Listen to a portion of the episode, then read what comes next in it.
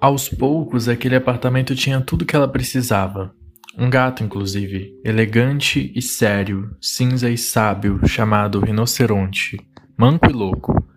Tinha mesa de jantar e seis cadeiras que, certa vez, nem três meses depois da mudança, foram ocupadas por colegas de trabalho que comeram com ela. Fez uma massa e abriu um vinho. Recebeu orgulhosos os elogios que lhe eram devidos.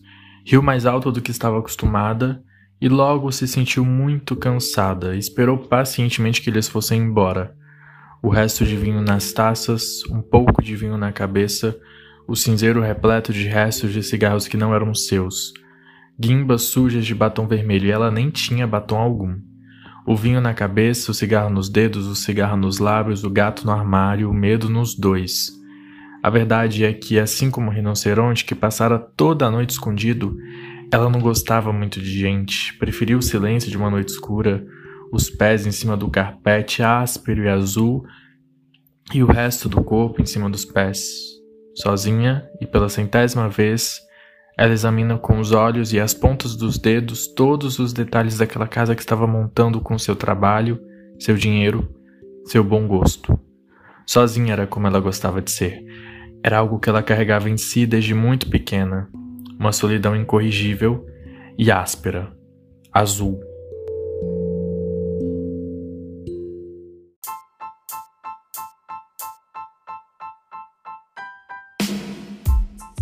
Meu nome é André e você está ouvindo um podcast Leituras Org.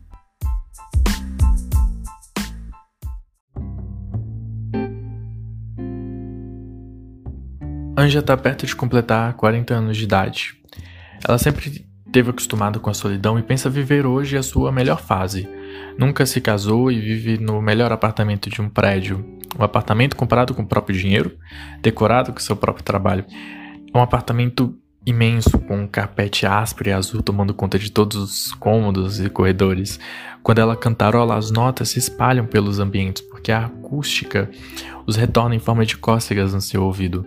Grandes janelas, livros espalhados, um cinzeiro estampado com flores coloridas, móveis comprados de segunda mão e vendas de garagem, porque todos sabem que as coisas realmente elegantes só foram feitas no passado. Se ela olhar bem, de um ângulo específico, a varanda até se transforma no quintal, ela nunca teve tão bem, até que recebe uma ligação da mãe pedindo para ir morar com ela. Esse é um jeito possível de explicar o que acontece em Nem Sinal de Asas, de Marcela Dantes.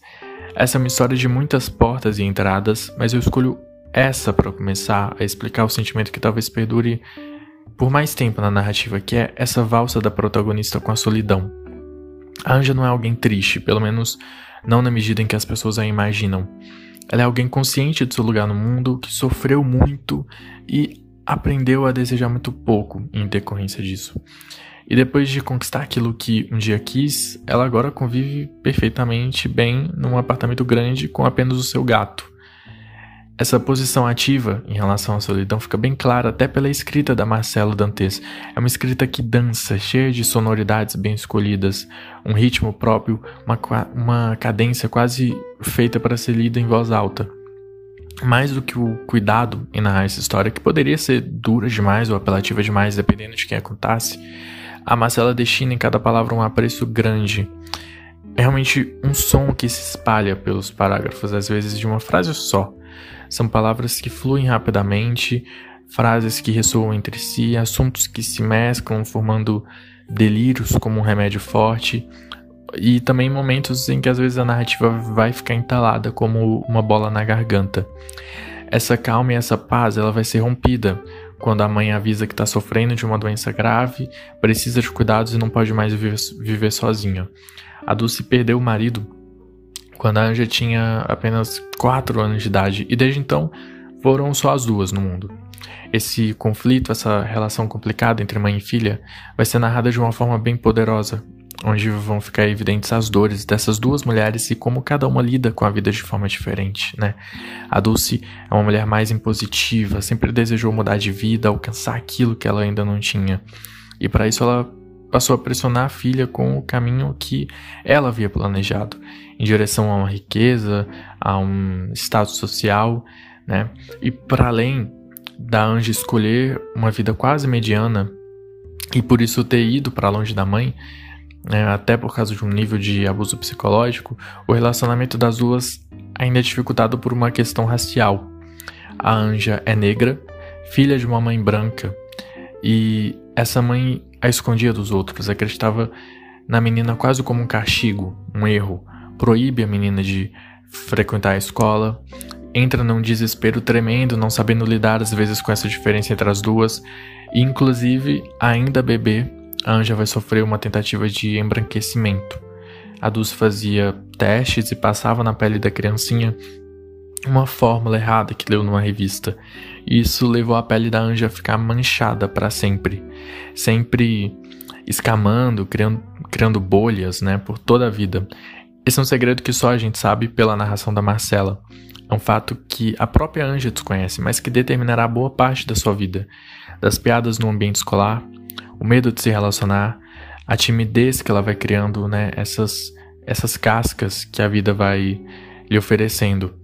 São coisas sentimentais, às vezes irracionais, e quando a gente pensa, né, que ela sempre foi preterida e por isso foi aprendendo a ser uma pessoa sozinha, a gente vê que o que existe aí de sentimental também é narrado como algo físico.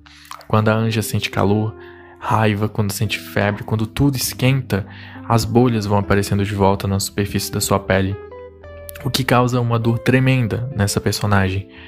Isso faz ela rejeitar, por exemplo, o desejo sexual ou a paixão, pelo menos em alguns momentos. Esse contato humano que arrebenta a pele da anja é um jeito bonito e triste ao mesmo tempo de narrar essas violências que ela sofre, a reclusão onde ela vive.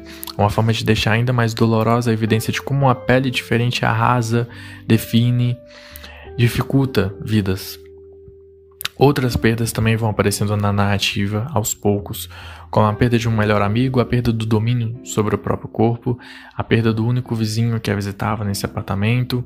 A narrativa vai passeando pelo tempo, costurando um pouco da juventude, da infância, a evolução da doença da mãe, o relacionamento com esse gato, o desenvolvimento de um vício ela vai lidando com a própria independência, vai aprendendo a viver a própria vida, ignorando as ordens da mãe, fugindo das responsabilidades, né, com essa outra mulher. E nesse processo de ir e vir, voltar ao passado já sabendo parte do futuro, a gente vai percebendo como a tragédia já está anunciada. Entre os capítulos, a gente vê um outro narrador comentando a sua relação com a Anja. É uma relação que passa por um segredo que finalmente pode ser revelado, porque quando o livro começa, a Anja está morta já faz cinco anos.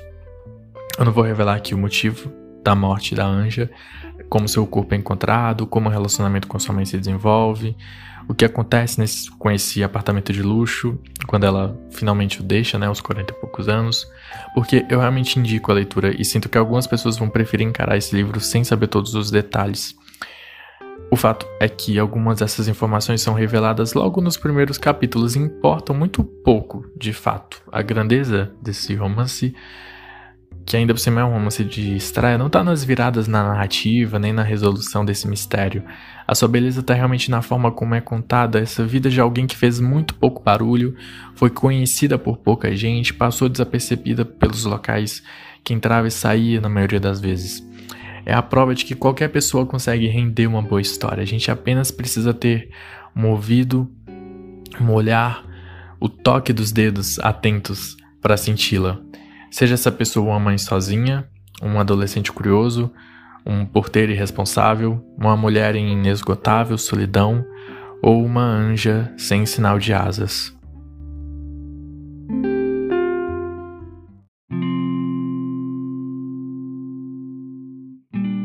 Nem Sinal de Asas, de Marcela Dantes, publicado pela editora Patois. Um livro para quem gosta de introspecção, caminhar sozinho, apartamentos silenciosos, gatos, olhar com as mãos, espiar vizinhos e subir de escadas.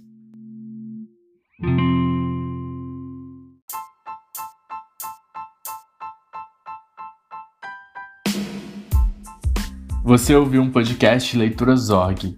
Para mais conteúdo de arte e literatura, acesse nosso site leituras.org ou siga o nosso Instagram, leiturasorg.